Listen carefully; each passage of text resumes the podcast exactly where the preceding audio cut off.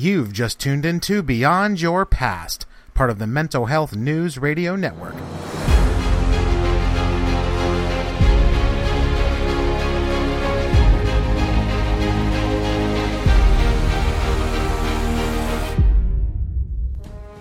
Welcome back to Beyond Your Past.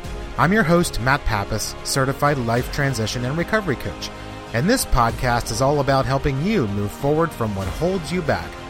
Each week you'll hear from coaches, clinicians, and advocates who've overcome tremendous odds and are now using their journey to inspire you throughout yours. This is your place to feel validated and encouraged as you take your life back and live free from your past. Are you ready? Let's do this. Today I'm stoked to welcome in Doctor Baker to the show. She is a clinical psychologist based in California and works with individuals, families, youth, veterans, and first responders in areas such as anxiety and panic, relationship issues, self-criticism, trauma recovery, P T S D, and more.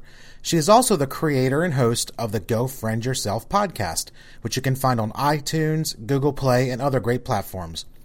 I can tell you that her podcast is excellent, and she presents her show in a way that is easy to listen to and very informative as she shares insight, tips, and strategies that we can use every day as we strive to accept and love ourselves for who we truly are. So without further delay, thank you, Doctor Baker, for joining us. How are you? I'm wonderful. I'm so excited to be on your podcast. Thank you so much for having me. Uh, the love is mutual because your podcast is amazing, and I'm so grateful for what you do for everyone. So I'm truly honored to be a guest. Thank you so much. And the honor is, is indeed all mine. Let's see. You and I connected originally, I think it was on Twitter, right? Like a while back, earlier, earlier in twenty seventeen. I think that's where I'm finding every, everyone lately. Yes. I was thinking, yeah, absolutely. I was definitely picking your brain, asking because you're so seasoned in this. And I was thinking about starting. And I remember you were so generous to lend your time and let me call you and talk your ear off for about an hour when I was considering starting the podcast. And you gave me a lot of great information. So yeah, that's how it started. Absolutely. Yep. And your, your podcast is taking off. It's incredible. I definitely subscribe and I check out every show, and I encourage everybody else too. Here's listening to uh, check out your podcast. It's just, it, it, it's jam packed. It's, it's very easy to listen to, very easy to digest. And uh, it's stuff that you can use every single day in your life. Um, so absolutely. I'm excited. So let's kind of jump right into it. And I thought we would talk today about something that so many struggle with, not only trauma survivors, but so many people in general. And that's the struggle to accept yourself, to love yourself, and how you, you can actually get to a point of being able to do that. So why don't we start out a little bit, and you can share exactly what does it mean to uh, accept yourself and to love yourself? I think that's a, a big question, an important question. And I think that there's no one answer where it's like you've arrived and, and this is it. I think it's more of a journey and a process.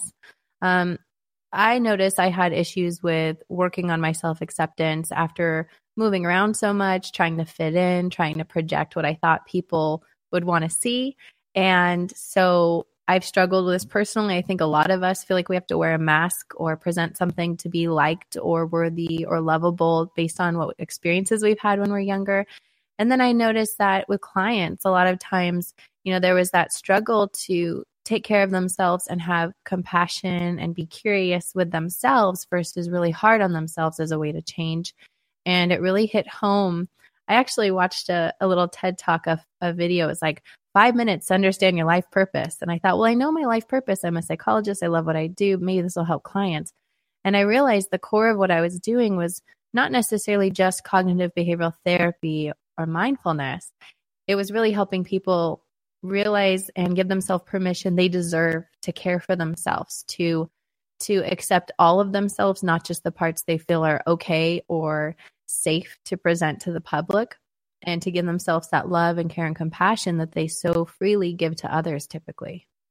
Yeah, you are so exactly right. And I know for me personally, I've struggled with that for a very, very long time, uh, especially being a trauma survivor, just figuring out why I put on this mask every day of, you know, putting on a facade of what I think people should see or what I want them to see or what I think they want to see.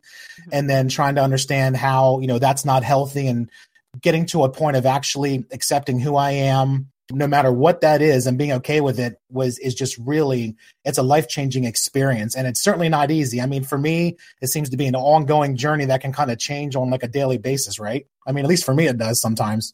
Yeah, absolutely. And I think that's the tough thing is if you've been through trauma in particular, or most of us in general, we like predictability, we like to feel in control, and we can be really prone to black and white thinking.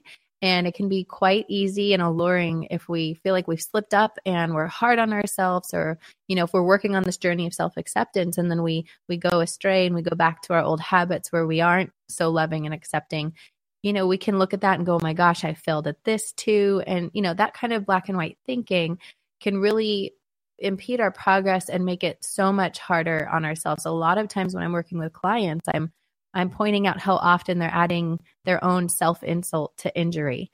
And so it's, you know, it's a process and it's messy. And if we keep our eye on the prize, which is working on creating a good relationship with ourselves every day, just like we nurture outside relationships, we have good days, we have bad days, we have days we don't treat others as well, and we have days we treat them well. But if we know that our end point, our end goal is to have a closer, better connection that is healthy and loving and curious and compassionate with ourselves, then I think every time we stray, we can know that's part of growth and be okay with that and be loving in ourselves in that process or toward ourselves so that we can keep moving toward accepting ourselves.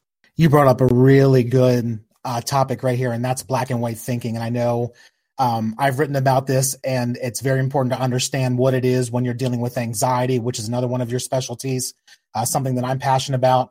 Uh, maybe talk a little bit about, first of all, I guess, what is black and white thinking and some examples of black and white thinking that we do kind of on a daily basis.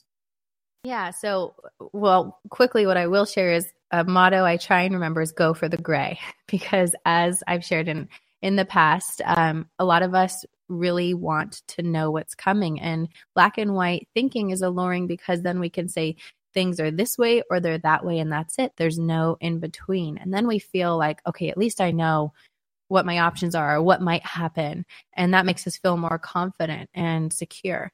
And I, as you know, I have shared, I had generalized anxiety, and I struggle as a recovering perfectionist. And I'm definitely drawn to, you know, put this in this box and this in that box, and then that feels safe.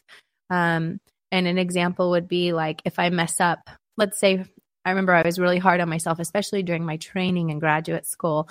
And perhaps I'd have a great day of seeing clients minus one client when I give an interpretation saying, no, that's not quite it. And I might just focus on that and, and walk away going, gosh, I'm not good at this as a clinician. And if you have that tunnel vision, it's like you really um, have this all or none thinking where you're not able to say, today I was mostly good. I had one point where I messed up and I can learn from that. But in general, I'm a good enough therapist, right? So it's this all or none type thinking.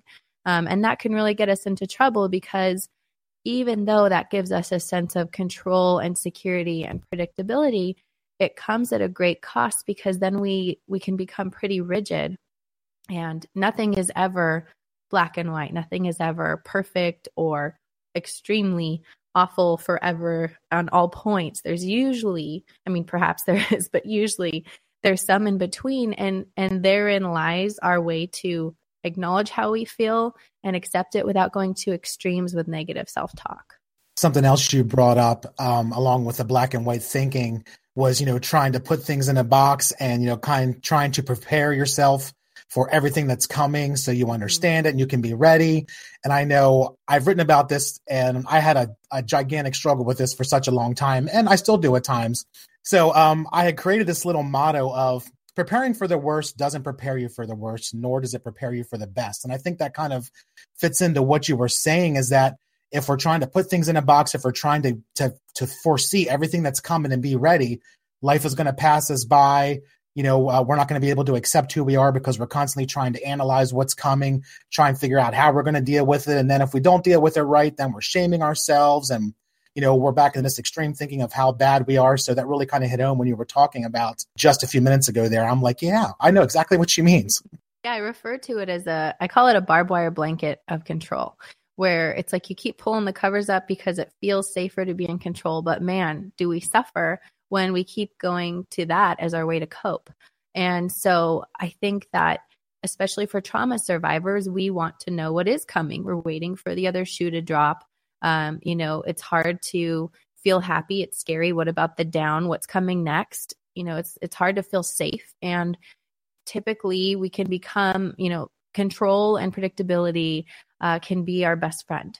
And so it's it's a very tough thing to let go of. And that's why I think it's so important not just to focus on where did this come from and what are some helpful skills, but taking care of yourself in the journey, being a little bit curious instead of saying, oh, there I go again with being so controlling, or, you know, I, I had to make sure it, it happened this way. And I know I frustrated friends and family because I was being rigid. Well, how about a little curiosity and compassion for where did this come from? Because I think no matter what we're doing, things don't usually develop out of the blue.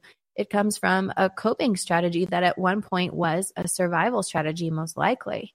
And so we can really cling to that survival strategy because it was our best friend. It was our oxygen. It was our escape ladder. It was our way out to keep people happy and get through some tough times. So those habits die hard. And we can carry those, though, those rules we create and, and those coping strategies into the present. But if we don't assess if they're still as necessary as when they were created, that's when the very coping strategy that helped us can actually thwart our growth and our happiness in the current moment. I was thinking while you were talking just now about being curious and, you know, about everything, and coming from a trauma survivor perspective, which of course, you know, it's one of the things that you specialize in. One of the things that I'm all about as well, being curious about what what's happening and why it's happening and how we can understand how a strategy of survival was was necessary then, but maybe needs to be adjusted now, can be like extremely difficult. It can be scary for, for survivors of trauma when you're working through your healing journey. So maybe talk a little bit, if you can, why is it so scary, I think, to be curious about things and not, you know, rather than just embracing this is how it was, this is what saved me, so I, I need to keep doing this, rather than saying, well, maybe there's a little bit of a different way to to look at this and, and to kind of look at myself. Yeah, such a great question. I think that it's really important to understand how essential that coping skill was at some time, especially if trauma happened when you're a child. You know, we're trying to make sense of senseless things. The world doesn't feel safe. We have interpretations of things to try and make sense of it. And unfortunately, oftentimes that is blaming ourselves because, you know, if our own attachment figures, our closest friends, or someone like that, you know, is doing something, then um, we don't feel safe. It's very hard to wrap our head around this. So we can go to a place of self-blame and criticism of ourselves over curiosity, and that really hurts. And, and, you know, it's really so painful for us. Another thing is, I think that if you've gone through trauma, if you're prone to anxiety, or, uh, you know, especially for that, but even if you're just human, it's really uncomfortable for a lot of people to slow down and show up in the moment and find out what's going on in your body. You know, am I feeling safe? Am I feeling comfortable? If my heart's racing, is my brain going into fight or flight mode and saying, uh-oh, something bad will happen? And then that increases my heart rate. And then my brain goes, uh-oh, something really bad's going to happen. And that increases even more. It can get into this vicious cycle where I think the key a lot of times is to change things and shift out of that into, um, you know, getting back in control and feeling like we have an opportunity to respond versus just react to things. And that takes slowing down, breathing, and trying to shift out of that and be curious. Um, and I, I do have to say, I really appreciate you as a trauma survivor and, you know, coming out and being open about this, because so many people go through such incredibly rough experiences in their life and they can feel so isolated. And I think that's another reason why it might be hard. There's a lot of unfortunate stigma and blaming survivors. And so people might feel ashamed of their story. They might feel, if they've got intense P T S D, disconnected from relationships. Like, you know, the way I heard combat vets talk about it too, is walking around like a ghost among the living.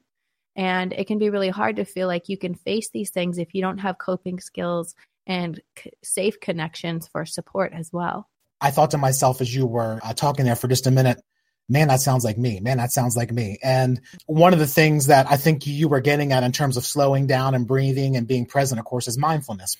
How can using mindfulness really help us get grounded, get focused, um, stay in the present, and be able to be more curious rather than just staying in this rigid um, victim type of uh, mindset, rather than kind of branching out a little bit to try and find alternative ways of thinking and feeling and dealing with our past and and getting the courage to to reach out for help, which is just like incredibly difficult. I mean, it was so unbelievably scary for me to reach out for help the first time that I did.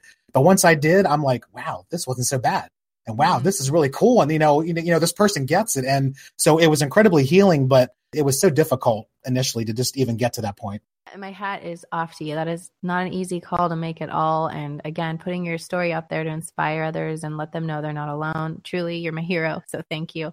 Um, when it comes to mindfulness, I think that, um, you know, if we try this on, for example, try saying, um, I am bad, or I'm unsafe, or anything like this that would rattle us. Okay. If we If we say that to ourselves and we believe it is true, because we tend to believe what our brain says about us, especially if it's negative, that's a pretty awful feeling and our body's going to react. Well, what if we say, I had the thought that I am bad. I had the thought that I am unsafe, and start to pull back and defuse a bit from these thoughts and kind of get back in the driver's seat so that we're not just reacting reflexively, automatically, and habitually, that we might have a chance to choose how we'd like to respond. And then I think we we can practice being a little bit curious, showing up in the moment, seeing how it is to sit with these feelings, because typically what can get in the way is if we're in fight or flight mode. And remember, when you've had a traumatic experience, your brain is like a sponge that takes in anything and everything associated with the trauma: sights, sounds, smells, Uh, time of year, time of day, temperature, everything. And when you come across something like that again in the future, it can trigger that. And if we are intensely triggered, we can even have flashbacks and feel like we're reliving the trauma. But to slow down, get grounded in the moment and see right now we're most likely uncomfortable but not unsafe.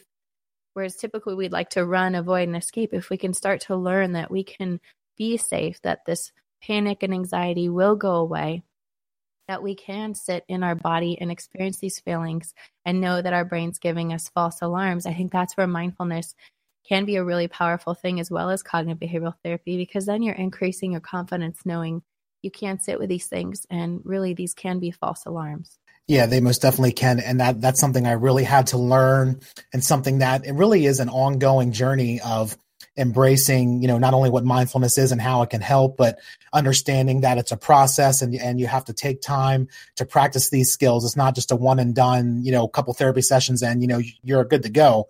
And I've, I've learned throughout my journey just the importance of slowing down and how that kind of ties into obviously mindfulness, but also on our main topic, how it ties into loving yourself. Because when you actually slow down and you become present, and, and you keep an open mind, and you become curious, that kind of black and white thinking can start to disappear a little bit, and you can reframe it and and replace it with that curious mindset, with that, hey, maybe I'm not so helpless. Maybe I, maybe things aren't so hopeless. And that can, you know, um, really start to lead to this feeling of accepting yourself and saying, yeah, you know, what I went through was hard as hell, and it was traumatic and horrible and terrible, but maybe there is a little bit of hope, right? Like maybe there's something around the corner that I can focus on that isn't keeping me stuck in this black and white victim type of mentality that has been, you know, my story for so long. Yeah, I think when you show up in the present moment and you're willing to not be kind of replaying the past or planning the future, you just allow yourself to be here. You're bravely allowing your thoughts and feelings to be present as well, that are occurring in the moment. Uh, this is why I have a framed I have framed art in my office, my therapy office, where it's a, at my practice, it's like a, a snail, and there's a rabbit riding it like a horse almost. And it's like, this is us. I feel like we are, you know, going, standing at the reins, like, come on, just go, go. And the snail's going slowly in the picture. And, um, you know, I feel like we really do just want to get to the next moment and stay distracted sometimes if we don't feel confident we can handle these feelings. And it takes a real, you know, courageous leap into the gray and out of that predictable, you know, all or none, black or white thinking that feels so safe, although it can come at a great cost in our life, to to allow ourselves to to be curious. And that's part of where Go Friend Yourself came from, is is the ability to turn that care toward ourselves and take care of ourselves the way we would a best friend, and saying, this is hard, and, and I know it's scary, and you can do this, and being willing to to try out things. But it really takes that compassion, because if we're hard on ourselves, or we're saying, why are why are you still going back to your old ways? You know, it, it's really hard to grow and feel supported, especially if we don't have a strong support network outside of ourselves already. If we're all we've got and we're influenced by our every thought and feeling, really, what would it be like to invest in that relationship to support you and in, in your journey of healing? I love that. That's incredible. I want to definitely get to your blog, which you mentioned is uh, Go Friend Yourself. Before we get there, I wonder if you might be able to offer some some tips or strategies, some easy, easy things that people can do when they're just starting to embrace this idea of loving themselves and um, accepting themselves. Are there some things that maybe somebody is just getting to a point where they're saying, well, maybe I can be a little curious, or maybe they're still really um, honestly afraid to be curious and they're still really stuck in the uh, self-defeating mindsets and the trauma? And I, yeah, it's a good question. I think with the motivation to want to do that, it is, it is a huge shift sometimes for people from where they are now. So noticing why it's important to us, because if we're trying to give up our best friends of being hard on ourselves, or you know, our best friend of control or perfectionism or predictability, I think knowing the why, whatever that is to each person that's personally meaningful, uh, they'd be willing to give up some of these things. What is it they would like their life to be like? Envisioning that. And I really, you know, an interesting thing was, as a psychologist, I did not plan, I planned to help others, but I did not know I would be as inspired and feel so connected with humanity, I guess. Um, after my experiences, it's interesting. It's like I see all of these people come in and everyone is struggling with something. I've realized we're not alone and we all do struggle with something, no matter what we might look like, what our job title is. When we're out in public, you might not ever know what someone's going through. So please do know you're not alone. And to struggle is human, and to ask for help is courageous, truly, not weak, not a failure. Um, and so you know, it's like if you look at, you used to do the sports podcast. If you look at, you know, sports teams, they have sports nutritionists, sports psychologists, massage therapists. They have, you know, everything, coaches to to do well. And I feel like in our own life, we deserve and need a lot of support. And so, um, you know, just kind of having a mindset. There are skills that they can do, but the mindset of being potentially kind to yourself and experimenting with that, you know, potentially if we look at it as an experiment versus this is a life shift and once I do this, I'm not going back. I always joke, look, you've been acting a certain way with yourself for years, if not decades. So don't worry. If you try this and you don't like it, you can go back to your old ways. You won't forget it. So if you're willing to venture out and try this as an experiment and know that change takes time and it's a process. And then if you fall off, you know, your, your path, thinking, what would I say to a close friend? And trying that on yourself. Um, and there's so many great resources. You know, I love Brene Brown's TED Talks on shame and vulnerability. There's really great apps to keep us focused on whatever our goals are to, you know, take ourselves off the back burner and focus on ourselves. I think there's actually still a stigma around self-care. Um, you know, as long as we're busy and taking care of others, it's okay, but to focus on ourselves. If you think about that, would you talk to your child or a friend in a way that discouraged them or shamed them for taking care of themselves? Probably not. You'd probably support them. Um, and so I think, you know, knowing it's a journey and giving yourself permission and knowing it's messy, um, but really considering how you would talk to people you love as you start to try and figure out what that would sound like with you. And if you feel guilty, especially if you are a parent or you do have someone close to you in your life, you know, even if you don't feel like you want to do this or deserve it for yourself, something I often ask clients is, what do you want to model for your children? What do you want to model for people you care about, your close friends, your loved ones? And that sometimes is almost like the gateway to compassion for themselves, because they're willing then to try it on for someone else, but then they might, through that experiment, reap the benefits and see this might work for them, truly for themselves as well. That was a monumental shift for me when you were talking about self-care and how you mentioned that, you know, so often where we are so easy to shame ourselves and blame ourselves and criticize something that didn't work or why we didn't do this right.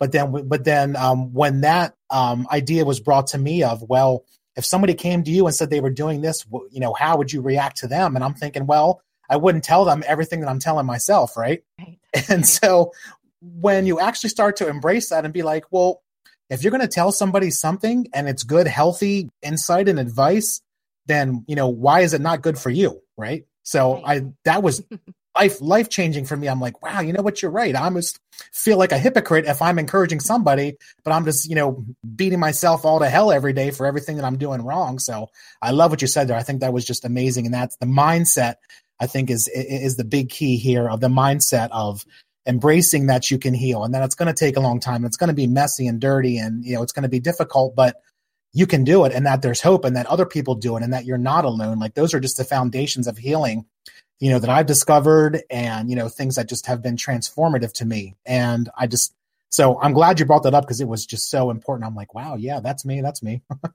Oh, thank you. Yeah. I think a good question to ask ourselves is, would we be friends with uh, someone else who treated us the way that we do treat ourselves? Right on. Right. And sometimes that answer is definitely a no, not the way I talk to myself. I wouldn't want that person around, but, you know, some of us have grown in that journey, and they would love to have someone like that around. So I hope that's where we can all get to, but, and, and we might fall back to that way of treating ourselves that's unkind. But again, we can always come back to whatever it is that's important to us that we're working on. That is just so true. And I think this whole healing journey is really a journey, and it's trial and error, and you're going to fall down, and you're going to get tripped up, and you're going to come into roadblocks, and it's going to be, you know, well, this didn't work. Well, let me try this. And, well, maybe I kind of took a couple steps backward today, but I can still keep going. So embracing that it's okay to screw up, it's in that you're going to have bad days, and that even the most seasoned person who, you know, works on their healing journey twenty-four hours a day is going to have a bad day now and then. So it's okay to really just kind of stumble a little bit, but you get back up, you dust yourself off, and you keep going. And I think that's really something that I try to embrace, something that, you know, I'm sure you share a lot with your clients, and just something I think is good advice for everybody. And I think that key question is, in our journey, are we, what are we willing to experience? And are we, if we're just uncomfortable, but not unsafe, you know, is that helpful to hang on to as we're trying these tough things? And I think we actually will, it'll be messy a lot. I always tell my clients, you know, when we talk about an idea to try out at home or something that they're thinking about doing, if it doesn't work, I said, please, please never worry about coming back in to tell me that. Don't ever feel stressed or anxious, because it's not like you failed. It's not like you messed up. Truly, you're courageously trying anything. I mean, I think you win right there. You're courageously trying. And that is such a brave thing to do, especially to try something new, especially when it comes to our self-love and growth. And also, I feel like that gets us not as a failure or going backwards. I feel like it's progress, because then we're we're realizing that didn't work. We're one step closer to understanding and realizing what will work for that particular person, because we all grow in really different ways. Perfectly said. You are exactly right. And I think that's something that we can all, as survivors, as we're going through our journey, really embrace. One more thing here before we start to wrap this up is uh, let's talk about your blog a little bit, which of course is Go Friend Yourself Doc dot com.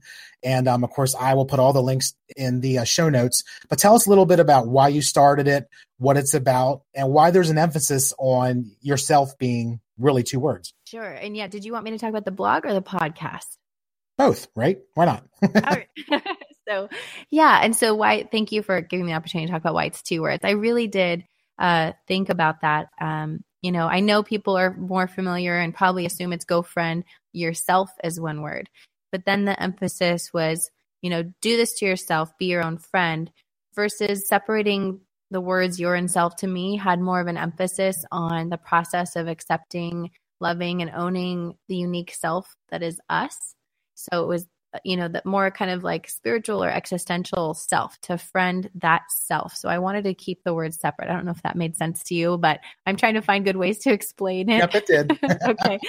Um, and yeah, I just, uh, based on that five minute TED talk I listened to, and realizing that so much of what I'm working on in my own life, what I know friends and family are, what, you know, uh, goes on with clients, that's a, one of the biggest struggles. I thought maybe we can really just Maybe I can create Go Friend Yourself as a podcast and do some blog posts on that aspect of our mindset and our relationship with ourselves, you know, as we're working on whatever goals are important to us. Because I think that we do really invest in our career and outside relationships, but for all of those to really thrive, working on ourselves is important. It's like, you know, like they say, the oxygen mask dropped down when a plane, you know, loses elevation, and we want to go put that oxygen mask on everyone else, but then we're going to pass out. So we have to take care of ourselves first. We have to put the oxygen on ourselves first. Then we can take care of the children and older people or whoever needs help. um, you know, without tapping ourselves too much, right? So I think that uh, the the journey of knowing you can be at front and center of your care and your attention and that relationship with yourself is a worthy investment. And I know it's not easy for many of us, especially if we haven't always had good messages about how worthy we are of love and care and respect, um, and feeling valued by others. You might be the first person really giving yourself this love and respect and a safe relationship you may never have had before. So that is something I think that deserves all the support it can get. Well said, Doctor Baker. This has been incredible. The time just flew by. I would love to dive into some more of this on a future show with you and talk some more about anxiety and survivors. That would be incredible. Oh, thank you so much for having me. I so appreciate it. And um, yeah, I hope this is helpful for your listeners, and uh, they can feel free to join me at any time, but I would love to come back and talk with you again. I really appreciate what you're doing. It's amazing. Thank you so much. And I would be honored to have you back anytime on the show. So why don't we wrap up? You can share, um, if you like, where people can find you on social media, and anything else you'd like to share in closing. Thank you. So yeah, I'd love if they'd connect with me. So uh, my website is Go Friend Yourself Doc dot com, and doc is D O C. And from there, you can check out the podcast and blog and learn a little bit about me. Uh, if you'd like to hear the podcast, that's on iTunes and, and most podcast players. You can either search Doctor Baker, which is pretty easy, or you can search Go Friend Yourself. But please do remember, yourself is two words. And uh, I'm also on Instagram as Go Friend Yourself Doc and on Twitter as Doctor Baker, P H D. So I'd love to connect with you guys, and I really appreciate you listening. Thanks for listening to Beyond Your Past, part of the Mental Health News Radio Network. Information shared on this podcast should not be considered as a substitute for professional medical help or mental health counseling. If you've ever considered working with a certified coach, or if you simply have questions about how working with a coach can benefit you, just head on over to Beyond Your Past dot com for more information and to schedule your free introductory session. From overcoming trauma to working your way through that major life transition, we'll work together to figure out what's holding you back so that you can realize your full potential and discover the authentic you. Remember, you are worth it. Achieving your goals and waking up each day knowing that you can handle what's coming and thrive is something that everyone deserves. So take that first step and contact me today, and let's do this. Talk to you soon.